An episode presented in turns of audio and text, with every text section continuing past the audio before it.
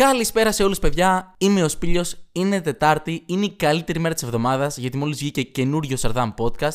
Περάστε, καθίστε, βγάλτε τα παπούτσια σας, σκουπίστε τα στην είσοδο στο χαλάκι και ελάτε στο σαλόνι, καθίστε αναπαυτικά και ακούστε το καινούριο επεισόδιο που μόλις βγήκε.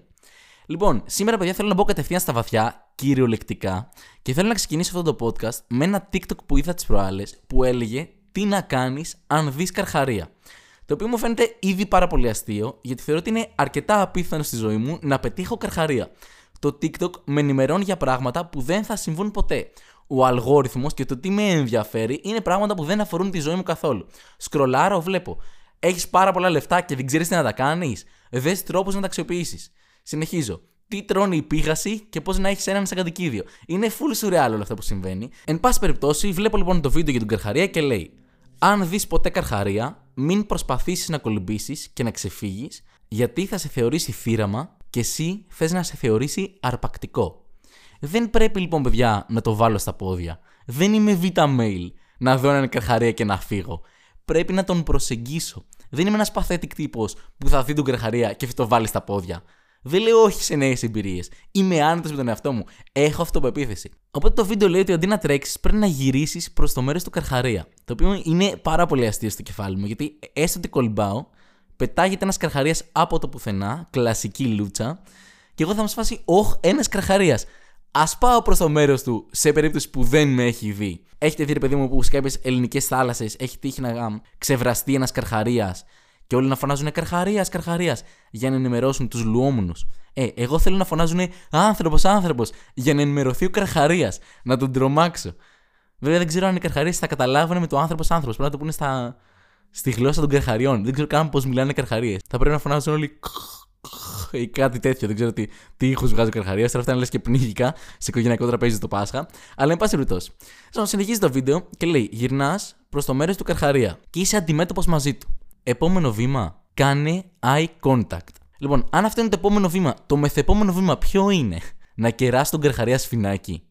Και αν τον κεράσω σφινάκι, τι σφινάκι, υποβρύχιο. Ναι, οκ, okay, εντάξει. Ε, ε πηγαίνεις στο συμβόλαιό μου, σε κάθε podcast πρέπει να λέω ένα τέτοιο αστείο, συγγνώμη. Αλλά ωραία. Κάνεις eye contact με τον καρχαρία. Πώς θα κάνω eye contact με τον καρχαρία. Αρχικά οι καρχαρίες έχουν τα μάτια πλάγια. Ποια από τις δύο ματιές θα. Ξέρεις, πού θα κοιτάω, στο ένα μάτι, στο άλλο μάτι; Θα πηγαίνω μία από τη μία, μία από την άλλη. Θα με σε.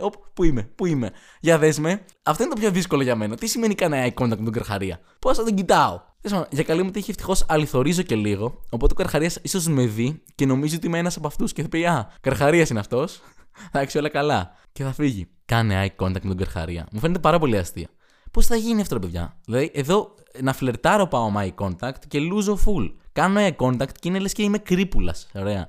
Δεν ξέρω, για κάποιοι άνθρωποι το έχουν full με το βλέμμα, ρε φίλε. Σε κοιτάνε και μιλάνε με τα μάτια. Εγώ πάω να μιλήσω με τα μάτια, κοιτάω κάποια κοπέλα, ξέρεις, τύπου ερωτικά και είναι λες και τα μάτια μου φωνάζουν βοήθεια.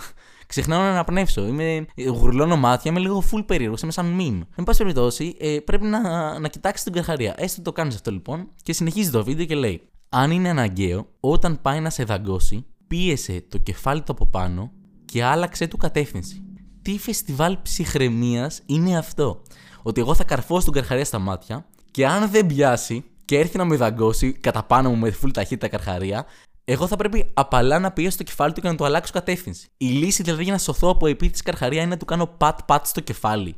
και θα είμαι σε φάση. Δεν πειράζει καρχαρία μου. Ε, δεν πειράζει. Έλα, έλα στο κεφαλάκι σου, ναι. Μη στεναχωριέ, θα φας άλλη φορά. Έλα, ναι, πήγαινε προς τα εκεί. Μη φοβάσαι, ναι.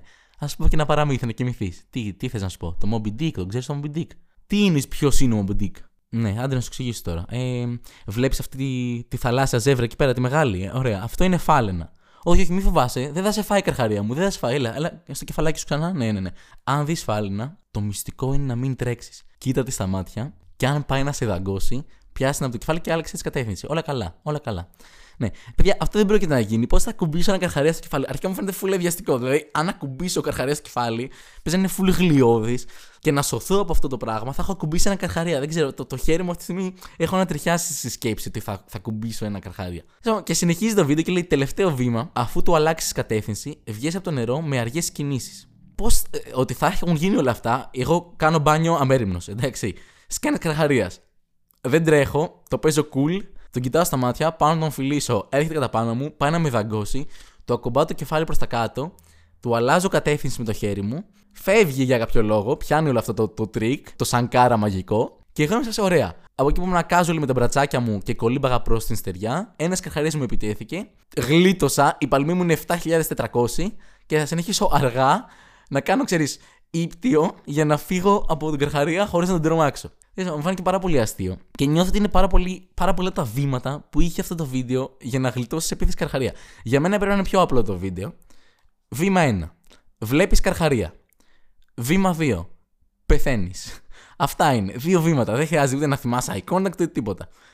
Δεν ξέρω, νιώθω ότι με τρομάζει πάρα πολύ, ρε παιδί μου. Και νιώθω ότι ξύπνησε ένας κίνδυνος που δεν είχα κάνει στο κεφάλι μου. Δεν φοβόμουν ποτέ επίθεση καρχαρία. Ξέρεις, ποτέ δεν έχω κολυμπήσει και να πω, Όχι, θα έρθει ένας καρχαρίας κατά πάνω μου. Στο μεταξύ, είναι και οι καρχαρίες φουλαστοί. Δεν ξέρω αν τους έχετε δει. Τους έχω μόλις στο μυαλό μας τα σαγόνια του καρχαρία και ταινίες και όλα αυτά. Αλλά αν ψάξετε στο Google εικόνες καρχαρία, είναι όλοι full meme.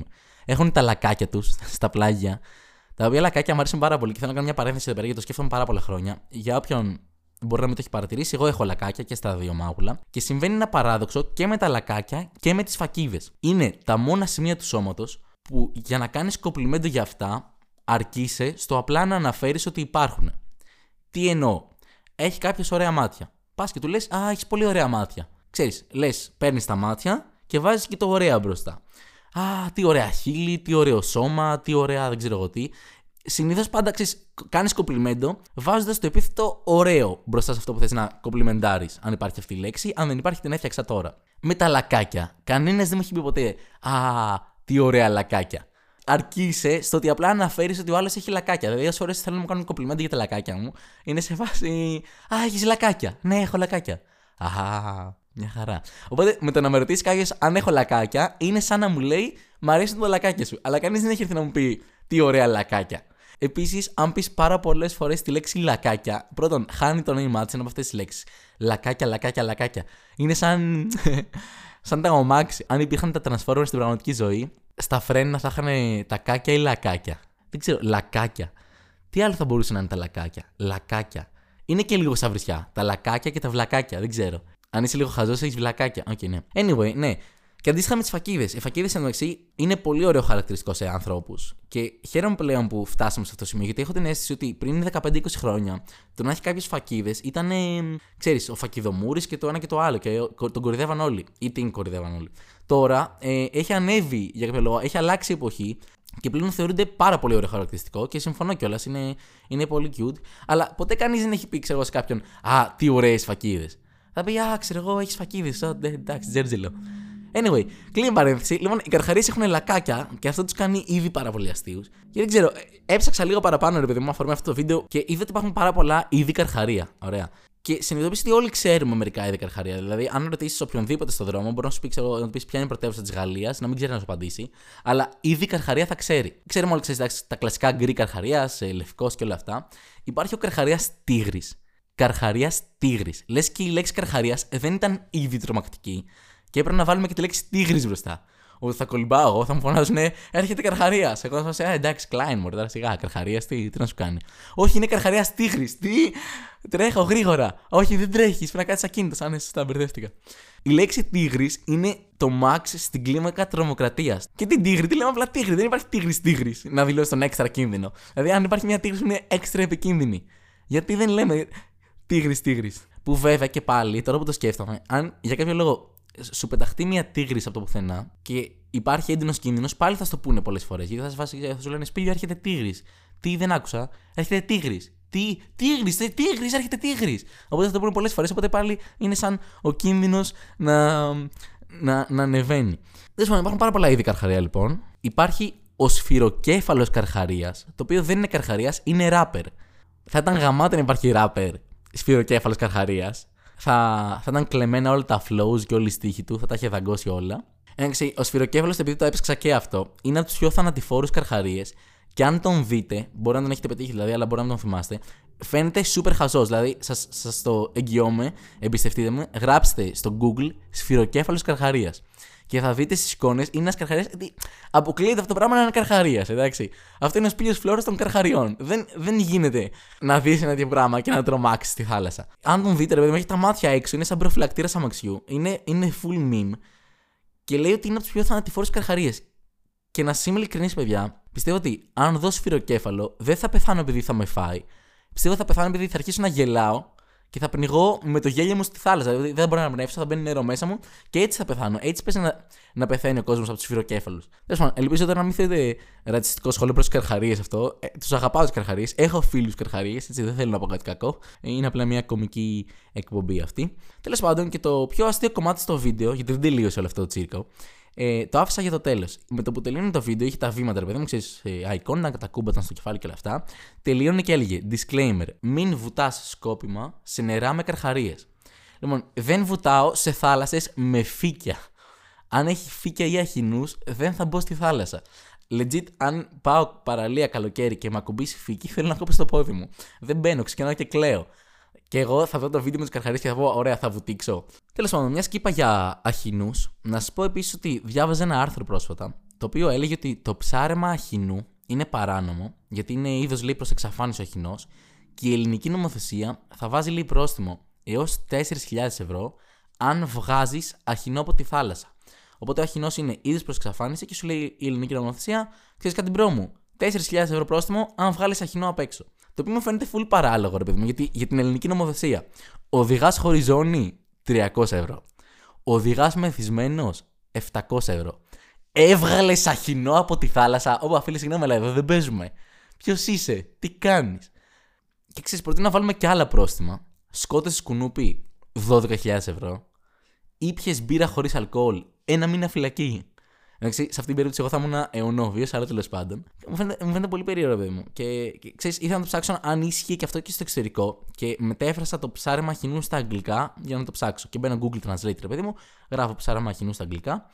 Και εδώ θα σας δώσω και ένα tip, ρε παιδί μου, γιατί εντάξει, καλό το Τζέρτζο, αλλά καλό να έχουμε και tip. Αν θέλετε να μεταφράσετε κάτι σε ξένη γλώσσα, μπαίνετε Google Translate, γράφετε ας πούμε αυτό που θέλετε, σας το μεταφράζεις στη γλώσσα, αλλά για να είστε σίγουροι ότι το μετέφρασες σωστά, πρέπει να κάνετε και το αντίστροφο. Δηλαδή να πάρετε, ας πούμε, έστω ότι θέλετε να μεταφράσετε κάτι από τα ελληνικά στα πορτογαλικά. Και να γράψετε, ας πούμε, σήμερα έχει τζέρτζελο.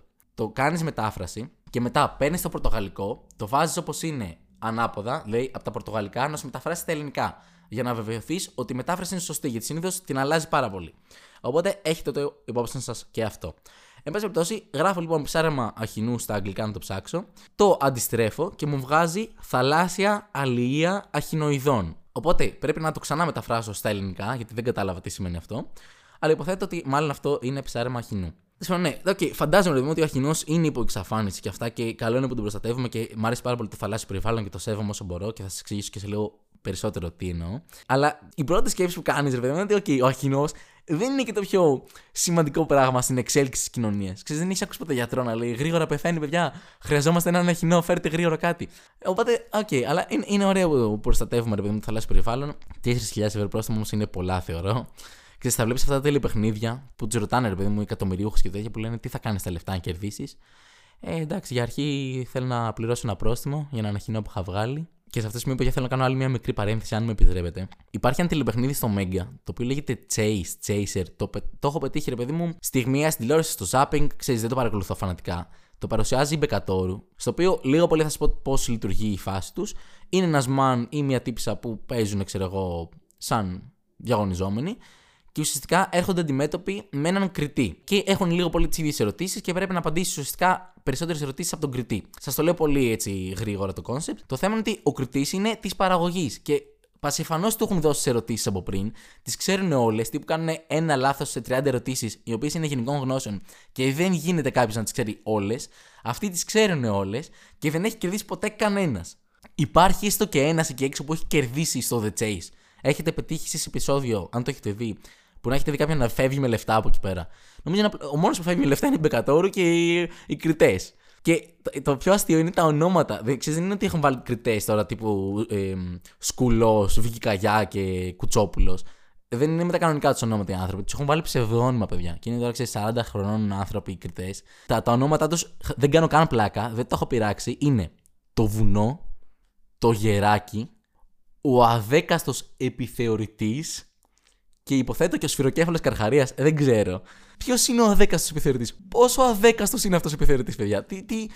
Ποιος τα σκέφτηκε αυτά; Και υπάρχει και μια άλλη κριτής, η οποία λέγεται Η γυναίκα με τα μαύρα. Το οποίο δεν είναι κριτής, είναι παίκτρια στο κλούντο.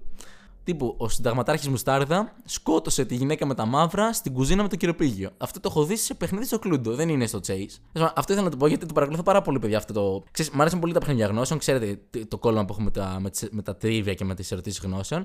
Αλλά legit, τύπου στο Chase παίζει να μην έχει κερδίσει ποτέ κανείς. Τέλος πάντων, ναι, ο Αχινός, παιδιά, λοιπόν, 4.000 ευρώ πρόστιμο, μου φαίνεται πάρα πολύ τρελό. Επίσης λένε ότι ο Αχινός κάνει το νερό πιο καθαρό, δηλαδή αν δεις Αχινούς πάλι το νερό όντως είναι πιο καθαρό.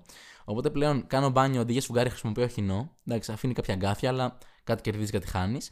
Αλλά αυτό που ήταν λίγο πιο ενδιαφέρον από το καθαρά ενημερωτικό κομμάτι του ότι, OK, βγάζεις έναν χινότερο πρόστιμο, ήταν ο, ο τίτλος του άρθρου που έλεγε Πρόστιμο που τσιμπάει. Παιδιά, ποιος θα σκέφτεται αυτά; Ποιος πλη... Ε, αλήθεια σας λέω, σας το κάνω τσάμπα ένα μήνα free trial να γράφω τίτλους για άρθρα. Αρχικά, γιατί χρειάζεται να βάζουν σε, τέτοιους, σε τέτοια άρθρα, σε τέτοια site, δεν μπορούν να βάλουν τίτλο χωρίς αποσιοποιητικά. Είναι πάντα, ξέρεις, σε φάση το καυτό μπικίνι της face κορδά. Αλλά πάντα έχει αποσιοποιητικά, ρε παιδί μου, τίτλος. Οι τίτλοι των άρθρων έχουν τόσες πολλές τελείες που είναι λες και τις γράφουν σε κώδικα μόρο, παιδιά. τελεία, τελεία, τελεία. Δεν, δεν μπορώ να βρω άλλο λόγο. Ξέρεις, υπάρχει ίσως άλλη γραφή από πίσω που δεν καταλαβαίνω. Και αναρωτιέμαι, πρέπει να το κάνω και εγώ αυτό για να πηγαίνουν καλύτερα τα podcast. Πώς θα το ονομάσω σημερινό. Ο Καρχαρία που δαγκώνει. Σπίλιος Φλόρο Αδάμ Podcast. Και, και πάντα τα, τα, τα λογοπαίγνια τους είναι κάκιστα. Δηλαδή, ξέρεις, βάλει τα αποσυπητικά, αλλά πες ένα καλό λογοπαίγνιο μετά. Δηλαδή, παίζει να είναι χειρότερα από τα δικά μας πιτσατάκια και στι πιτσατάκια. Δηλαδή, το οποίο θέλει προσπάθεια. Anyway, ε, αυτά για τους αχινού και τι καρχαρίες. Και όλα αυτά θέλω να εκμυστηρευτώ και κάτι έτσι πολύ προσωπικό. Έχω, έχω πολύ μεγάλη αγάπη στο θαλάσσιο περιβάλλον και θέλω να σας πω κάτι το οποίο είναι το πιο φλόρικο πράγμα που θα ακούσετε στη ζωή σας. Οπότε με δικιά σας trigger warning, επίπεδα φλωριάς πάρα πολύ μεγάλα. Είμαι ναυτίλος της Χελμέπα. Είμαι μέλος στον όμιλο της Χελμέπα. Είναι αυτή η διαφήμιση με το όχι πλαστικά σε θάλασσε και ακτές. Είμαι μέλος από το 2011, το οποίο σημαίνει ότι ήμουν 12 χρονών. Στα 12 λοιπόν γράφτηκα σαν μέλο της Χελμέπα για να καθαρίζω παραλίες. Και μου ερχόταν και ένα τεύχος κάθε μήνα σπίτι μου. Πολύ τζέρτζελο ήταν. Και ήμουν μέλος για να καθαρίζω παραλίες. Όμως δυστυχώς δεν είχα την κατάλληλη ενημέρωση. Εν τέλει δεν πήγα σε κανέναν καθαρισμό παραλίας. Το οποίο σημαίνει ότι είμαι μέλος Χελμέπα και δεν έχω καθαρίσει τη μία παραλία. Βέβαια, φλεξάρω κιόλας. Δηλαδή, ξέρεις, αν πάει η συζήτηση προς το θαλάσσιο περιβάλλον, να μα ε, sorry κιόλας, αλλά είμαι μέλος στη Χελμέπα. Ε, βιογραφικά, καλά. Ό,τι βιογραφικό για δουλειά είχα στείλει πριν γίνω κωμικός, πάντα. Εθελοντισμός. Και έχω και μια κάρτα ταυτότητα, την οποία κουβαλάω μαζί μου στο πορτοφόλι μου πάντα. Και είναι και ο λόγος που φοβάμαι πραγματικά μην μου κλέψουν το πορτοφόλι. Τύπου, ξέρεις, αν μια μέρα, παιδί μου, για κάποιο λόγο μου κλέψουν, δεν με νοιάζουν οι ταυτότητες, δεν με νοιάζουν κάρτες. Με νοιάζει μόνο η κάρτα της Χελμέπα. Το οποίο έχει και έναν όρκο από πίσω και λέει: Δεσμεύομαι εθελοντικά να συμβάλλω με όλους μου τι δυνάμεις στην προστασία του θαλάσσιου περιβάλλοντος. Είναι πολύ ωραία κάρτα. Εντάξει, να πούμε και σε αυτό το σημείο ότι ο οργανισμός Χελμέπα είναι πάρα πολύ καλός και προστατεύει όλε τις παραλίες και τις θάλασσες και τις ακτές. Αλλά το πιο ενδιαφέρον στην όλη υπόθεση με την κάρτα και τη Χελμέπα είναι άλλο. Το 2015, το οποίο σημαίνει ότι εγώ πήγαινα τρίτη ηλικίου, νομίζω, δευτέρα ηλικίου, κάτι τέτοιο. Η Χελμέπα στο Facebook ανακοίνωνε κάθε εβδομάδα, Τετάρτη κιόλας, καρμικό, είχε κάτι quiz, ρε παιδί μου, και ε, για αναφορικά με το θαλάσσιο περιβάλλον. Τύπου πόσα κιλά ζύγει τα αδεφάλαινα, ξέρω, τι τρώνε τα... οι αμοιβάδες, ξέρω. Τέτοιου, τέτοιου είδους ερωτήσεις, εν πάση περιπτώσει. Και κάθε Τετάρτη είχε, είχε έναν γρίφο, ρε παιδί μου, στις 3 η ώρα πάντα ε, έβγαινε ένας γρίφος και λεγόταν αυτό ο ναυτίλος εβδομάδας. Δηλαδή, από όσους ήμασταν στην ομάδα εκεί πέρα, απαντάγαμε και κάθε εβδομάδα έβγαινε και ο ναυτίλος εβδομάδας. Λοιπόν, αυτό όπως καταλαβαίνετε, παιδιά, για μένα δεν είναι απλά ένα quiz, για, για μένα ήταν όλη μου η ύπαρξη. Γυρνάγανε οι γονείς μου σπίτι και με βλέπαν να διαβάζω και νομίζαν ότι διαβάζω για τις Πανελίνε και διάβαζα για τα quiz του ναυτίλου. Λοιπόν, μέσα στα πω εγώ, συμμετέχω πρώτη εβδομάδα, πρώτο quiz, ναυτίλος εβδομάδας, σπίλιος φλόρος, πάρτο είχα κερδίσει, έγινα ο ναυτίλο εβδομάδας, η καλύτερη μέρα της ζωής μου. Το οποίο είναι και σαν τίτλος γαμάτο. Ήμουν ναυτίλο εβδομάδας, παιδιά, εντάξει. Επόμενη εβδομάδα ξανακερδίζω. Δύο συνεχόμενες φορές ναυτίλο εβδομάδας. Δεν ήρθα για να παίξω. Ήρθα για να πάρω το game. Ωραία. Τρίτη εβδομάδα σε ρίσα, στορκίζομαι. Έχω και επιστήρια, αν δεν με πιστεύετε κάποια στιγμή. Τρίτη σειρή εβδομάδα, ναυτίλο εβδομάδας, πήλιο φλόρος. Τρία στα τρία, ρωτάνε πώς γίνεται αυτό. Point blank. Και υπάρχει μεγάλη πίεση. Ρε, θέλω να κρατήσω το σερίο όσο περισσότερο γίνεται. Και την επόμενη εβδομάδα, παιδιά, το απαντάω σωστά και κάνει post η Χελμέπα. Η Χελμέπα, παιδιά, εντάξει, που μιλάμε για ένα οργανισμό τεράστιο και γράφει. Για πρώτη φορά στην ιστορία, κάποιος απάντησε λέει τέσσερις συνεχόμενες σωστές απαντήσεις. Οπότε δικαιωματικά φτιάχνουμε έναν καινούριο τίτλο, τον ναυτίλο του μήνα. Και είναι ναυτίλος του μήνα post από την Χελμέπα και φωτογραφία μου από κάτω. Έγινα ο ναυτίλος του μήνα. Ήμουν ο πρώτος ναυτίλος του μήνα ever. Ήταν η καλύτερη μέρα της ζωής μου. Δεν μπορεί να μου πει κανείς τίποτα. Ήμουν ο ναυτίλος του μήνα. Ε, δεν καταλαβαίνετε. Στο σχολείο που πήγαινα έλεγα Παιδιά, εντάξει, δεν είμαι φίλο, είμαι ναυτίλος του μήνα. Το έκανα post στο Facebook, εντάξει, τρελή καφλά είχα φάει. Αλλά ήταν, είναι πραγματικά ίσω τις καλύτερες στιγμές της ζωής μου αυτό. Okay. Ήθελα να το μοιραστώ και με εσάς. Εντάξει, όλοι οι δικοί μου το ξέρουν, αλλά έπρεπε να το πω και δημόσια κάποια στιγμή. Σε αυτό το σημείο, παιδιά, θέλω να με επιτρέψετε, αν είναι εύκολο να μην σκυπάρετε για μερικά δευτερόλεπτα το podcast, να σας πω για τον χορηγό του επεισοδίου. Είναι ο Σπίλιος Φλόρο. Ο Σπίλιος Φλόρο, για ποιον δεν τον ξέρει, είναι stand-up κωμικός και κάνει tour σε διάφορες πόλεις. Έρχεται στις 10 Φλεβάρι στα Γιάννενα και την επόμενη εβδομάδα πάει στην Κρήτη, Ρέθυμνο, Ηράκλειο, Άγιο Νικόλα και Χανιά. Οπότε, αν είστε από εκείνες τις περιοχές, θα χαρεί πολύ να σας δει τις παραστάσεις του. Έχει πολύ πλάκα η παράστασή του. Κλείνει η παρένθεση. Ευχαριστούμε που χορήγησε και αυτό το επεισόδιο και γυρνάμε κανονικά στο Τζέρτζελο. Λοιπόν, θέλω να κλείσω το σημερινό επεισόδιο, παιδιά, με κάτι που έπαιξε πάρα πολύ. Νομίζω το έχετε δει στα, στα social και σε αυτά. Ο Χάμιλτον της Φόρμουλα 1 έφυγε από τη Mercedes και πήγε στη Ferrari. Να πω ότι σε αυτό το σημείο, αν ήμουν αρθρογράφος, θα έγραφα ο Χάμιλτον έφυγε τρέχοντας από την Mercedes. Έγινε Λούις. Οκ. Έφυγε ο Χάμιλτον λοιπόν από την ε, Mercedes και πήγε στη Ferrari. Έπεσε όλος ο κόσμος. Ε, μακελιό, παιδιά, κόσμος που. Ξέρεις, δικοί μου άνθρωποι λέγανε Παναγία μου, ο Χάμιλτον στη Ferrari, τι νέο κι αυτό. Το οποίο μου φαίνεται πάρα πολύ αστείο, παιδιά, γιατί, ok, okay, ποιος ασχολείται με τη Φόρμουλα 1, δηλαδή, ξέρεις, δεν ήξερα καν ότι είναι thing αυτό. Συγγνώμη τώρα αν φέρνω σε δύσκολη θέση, ρε παιδί μου, τους, ε, και προσβάλλω τους ανθρώπους που τους αρέσει ο, μηχανοκίνητος ε, αθλητισμός. Οπότε ζητώ συγγνώμη και από τους ε, έξι. Ε, αλλά εντάξει, δηλαδή, ξέρεις, μου φαίνεται είναι ίσω το πιο βαρετό άθλημα για μένα ever η Φόρμουλα 1. Ε, παλιότερα έβλεπα πάρα πολύ κι εγώ όταν ήμουν πετσερικά, Σουμάχερ, φυσικά και τέτοια. Αν ας πούμε στον τελευταίο γύρο γίνει τζέρτζελο, εκεί έχει πλάκα. Ξέρεις να είναι κοντινά τα μονοθέσια και κάποιος να κάνει μια προσπέραση στον τελευταίο γύρο και να γίνει μακελιό. Αλλά τώρα ο 12ο γύρος που μπαίνει κάποιος στα pit stop και μετά ξέρεις, βγαίνει πρώτος, ξέρω εγώ, ο Χάμιλτον και απλά τρέχει μόνος του για 40 γύρους και είναι πρώτος και έχει 10 δευτερόλεπτα απόσταση στον δεύτερο είναι super βαρετό. Δεν ξέρω αν συμφωνείτε μαζί μου. Εντάξει, τώρα παίζει να εκνευρίσω πάρα πολύ κόσμο σχόλια. Το λέω με καλοπροαίρετα.